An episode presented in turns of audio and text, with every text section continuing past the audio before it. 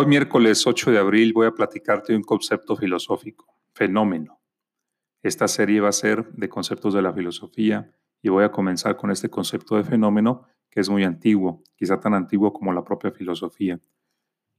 El origen es griego, fainómena, y desde ahí, desde los griegos hasta hoy, se ha utilizado el concepto. Vamos a comenzar entonces con esta serie y te explico lo que es un fenómeno en filosofía. Bueno, pero antes quizá tenga que explicarte lo que es un concepto en filosofía. Para mí un concepto es una herramienta o un instrumento para pensar un problema. De manera que cuando escuches que te van a explicar un concepto de la filosofía, lo que tienes que captar bien es qué problema ayuda a resolver o ayuda a pensar ese concepto. En el caso del concepto de fenómeno, el problema es metafísico, sobre todo en el primer momento, y después será epistemológico. Esta exposición tiene dos etapas entonces. Primero te voy a explicar cuál es el problema metafísico que se piensa con el concepto de fenómeno y después cómo ese concepto pasa a ser también epistemológico. Pero bueno, como ya te adelanté, el concepto de fenómeno primero fue metafísico. Tenemos que entender entonces qué es metafísica, ¿no? Y metafísica en filosofía es esta disciplina que se encarga del ser o de lo que es. ¿Qué significa ser? ¿Qué es el ser? ¿Qué es lo que es? ¿Qué es existir? ¿No? La metafísica se encarga de ese problema. El concepto de fenómeno es muy interesante, porque fenómeno se puede traducir como lo que aparece, lo aparente, ¿no? La apariencia, eso es el fenómeno. Y el concepto de fenómeno entonces tiene un correlato, que es el de realidad. Así como derecha tiene correlato izquierda y no se entiende la derecha sin la izquierda ni la izquierda sin la derecha, el concepto de fenómeno tienes que pensarlo siempre como correlativo al de realidad. Es lo opuesto, pero correlativo a la realidad. ¿A qué se refiere esto? Pues la idea es que hay una realidad ahí afuera, pero nos está vedada, ¿no? Nos está velada también por los fenómenos. Los fenómenos son como un velo que no nos permiten acceder a la realidad. O dicho de otra manera, la realidad se manifiesta en fenómenos. El fenómeno es lo que nos aparece de esa realidad que está ahí, a la que no podemos acceder tan fácilmente o incluso no podemos acceder de ninguna manera. ¿no? Estos fenómenos que nos aparecen, lo sensible, pues son una manifestación o una expresión de aquella esencia, de aquella realidad que está en el fondo de las cosas, pero que para acceder a ella tenemos que hacer un gran esfuerzo o como ya te dije, quizá no podemos nunca llegar.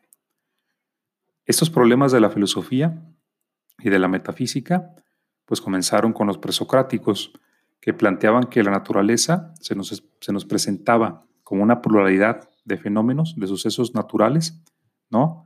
Pero que detrás de todos ellos debía aparecer o debía estar una sola cosa, una realidad, un principio que le da unidad a todos los sucesos de la naturaleza. Esta, esta era la cuestión. ¿Qué hay detrás de todos los sucesos naturales que les da unidad?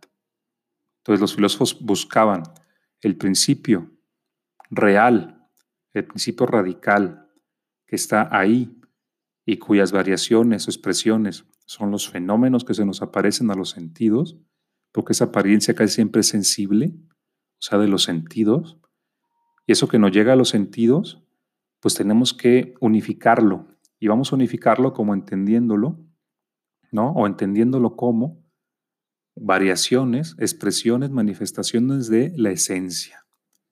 La apariencia que tenemos en los sentidos tiene una esencia detrás. Y es lo que tenemos que rastrear.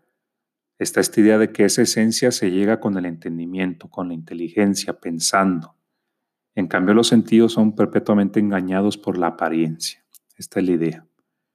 Entonces, Tales de Mileto, por ejemplo, plantea que la naturaleza más bien es agua y que los sucesos que vemos en apariencia diferentes no son sino variaciones de el agua aunque es un agua no como el agua común. Para tales tiene algo de divino esa agua, ¿no? Para Anaxímenes el aire, para otros el fuego, y se va haciendo cada vez más complejo esto.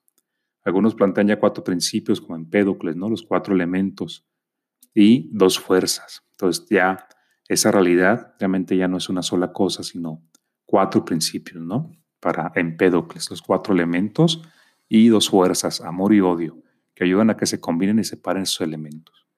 Después vienen Anaxágoras que plantea una multiplicidad de principios, las llamadas homeomerías. Y después los atomistas que plantean que realmente detrás de la apariencia hay una infinidad de átomos que se combinan. Entonces, pero la idea es la misma. Hay algo aparente y un fondo esencial. Parece extraño, pero si lo piensas, tú tienes ante los ojos en este momento quizá tu computadora, una mesa, una pared, y puedes decir que esa es la realidad. Pero a poco esa, esa mesa que tú puedes sentir como algo sólido, ¿no? como algo uniforme, ¿a poco no a nivel atómico o subatómico será muy distinta? Realmente lo que tienes ahí en la mesa es la expresión aparente ¿no? de su composición atómica y molecular, o me equivoco. Lo que tienes como sólido al frente en realidad tendrías pues una estructura atómica, ¿no? Con espacios quizá infinitamente pequeños, pero van entre, entre los electrones y el núcleo, por decirlo así, ¿no? Entonces, si tú lo vieras a nivel todo molecular o atómico, será muy distinto de lo que tienes ante los sentidos inmediatamente, ¿no? Entonces, más o menos, piénsalo así. Lo que tienes ante los ojos, ante tu sentido, lo inmediato, es lo aparente, lo fenoménico. Pero lo esencial y real está fuera de tu alcance. De hecho, lo tienes que más bien que pensar. Es muy difícil que lo vayas a ver. Pues más o menos los griegos pensaban eso, los griegos antiguos, ¿no? Ellos llegaron a, una versión de la teoría atomista antigua muy interesante con Demócrito y Leucipo. Por ejemplo, Platón lo pensaba de manera diferente. Él pensaba que los seres de este mundo sensible son copias, imitaciones o participaciones. Usaba los tres conceptos. Decía que estos seres de este mundo sensible copian, imitan o participan de las ideas, eidos en griego. Entonces la apariencia es estos seres materiales sensibles, ¿no? Que son meras copias de los seres intelectuales, las ideas, eidos, a las que solo se accede por medio de la razón. Los sentidos te engañan con una multiplicidad, pero tienes que escapar de eso y remontarte al mundo de las ideas, que es el mundo verdadero. También en Platón vemos este dualismo entonces entre fenómeno y realidad, entre apariencias y esencias. Bueno, esa es la versión metafísica del problema. ¿Qué es lo que hay? ¿Qué es lo que es? ¿Qué es lo que existe? ¿Realmente existe un ser o algunos principios o elementos ¿no? que tienen la realidad verdadera, pero siempre están ocultos porque se manifiestan con un velo de apariencias de fenómenos. Es la idea. ¿Y qué tiene que hacer el investigador aquí? Pues tratar de llegar a las esencias detrás de las apariencias. Más o menos la cuestión metafísica es así, que parece, te repito, algo muy, muy extraño tal vez, pero siempre es así, ¿no? Eh, piénsalo en, muchos ejemplos de cómo siempre tenemos algo inmediato y tenemos que descubrir que eso era aparente y que detrás traía, trae, un trasfondo de realidad, ¿no? Y que solo veíamos lo más exterior, lo más superficial de la realidad. No es la idea. Lo fenoménico es eso exterior, eso aparente, eso superficial, y hay que irlo desmenuzando para llegar a lo esencial. Bueno, en la parte epistemológica lo podemos entender con Kant. Lo voy a plantear con Kant en esta ocasión.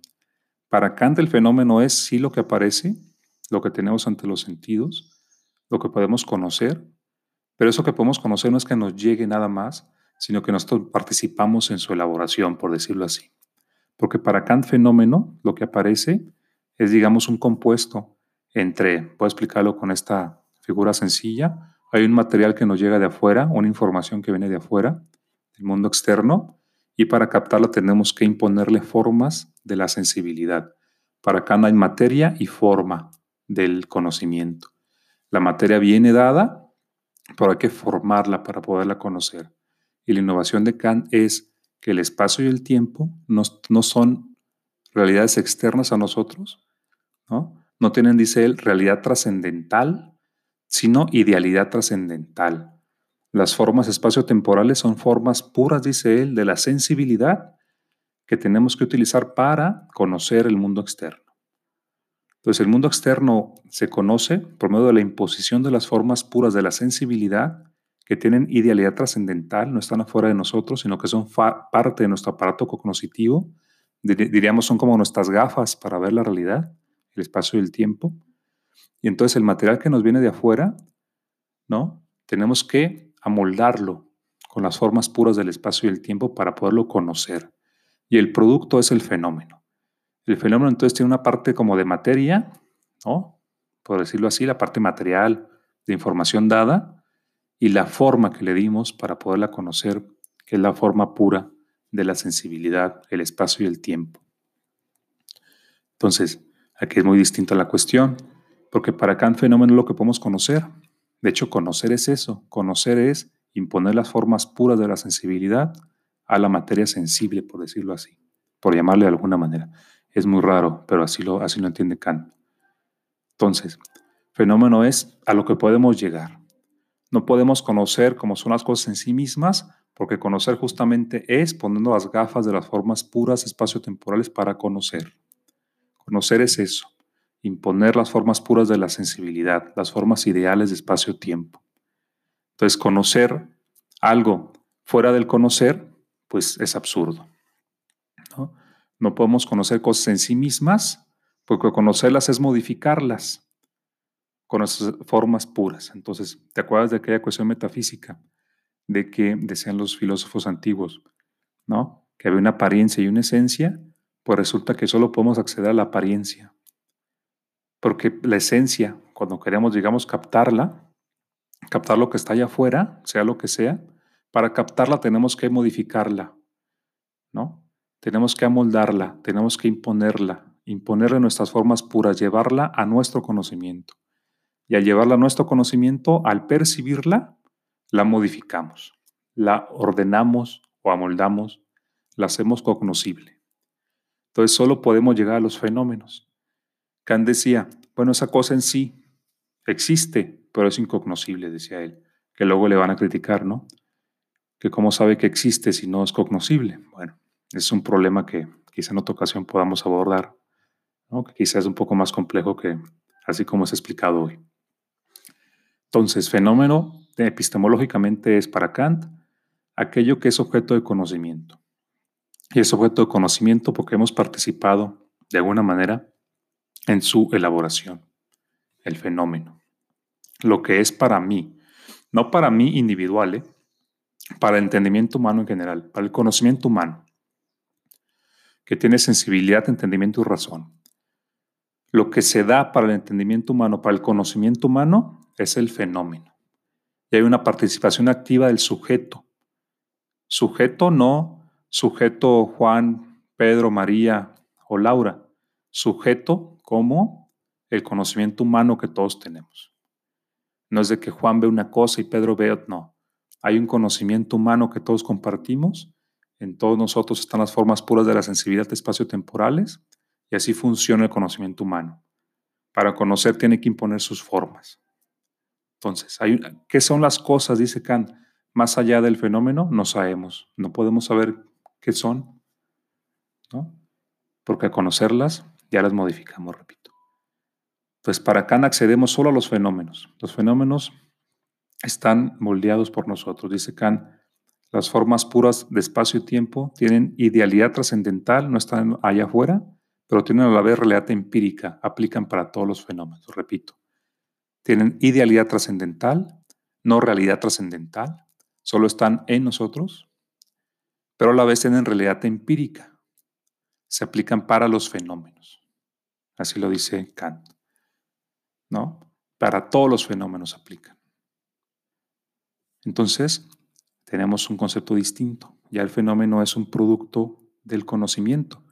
Fíjate cómo en el primer concepto de fenómeno era una cuestión de metafísica, algo que es, ¿no? Pero que es apariencia de la esencia y que no nos permite acceder tan fácilmente a la esencia, esa apariencia, ¿no? Y acá en el epistemológico, el fenómeno es lo que podemos conocer y en parte es producto nuestro, ¿no? De nuestras formas puras de sensibilidad. Entonces, según Kant, por supuesto. Entonces, espero que te haya quedado claro lo que es un fenómeno en filosofía con su correlato realidad o esencia y cómo se ha venido utilizando en la filosofía. Nos fuimos desde los griegos, llegamos a Kant y se sigue utilizando esto de fenómeno. Bueno, gracias por escucharme, espero haber sido claro y te veo en otro podcast de filosofía. Buenas noches.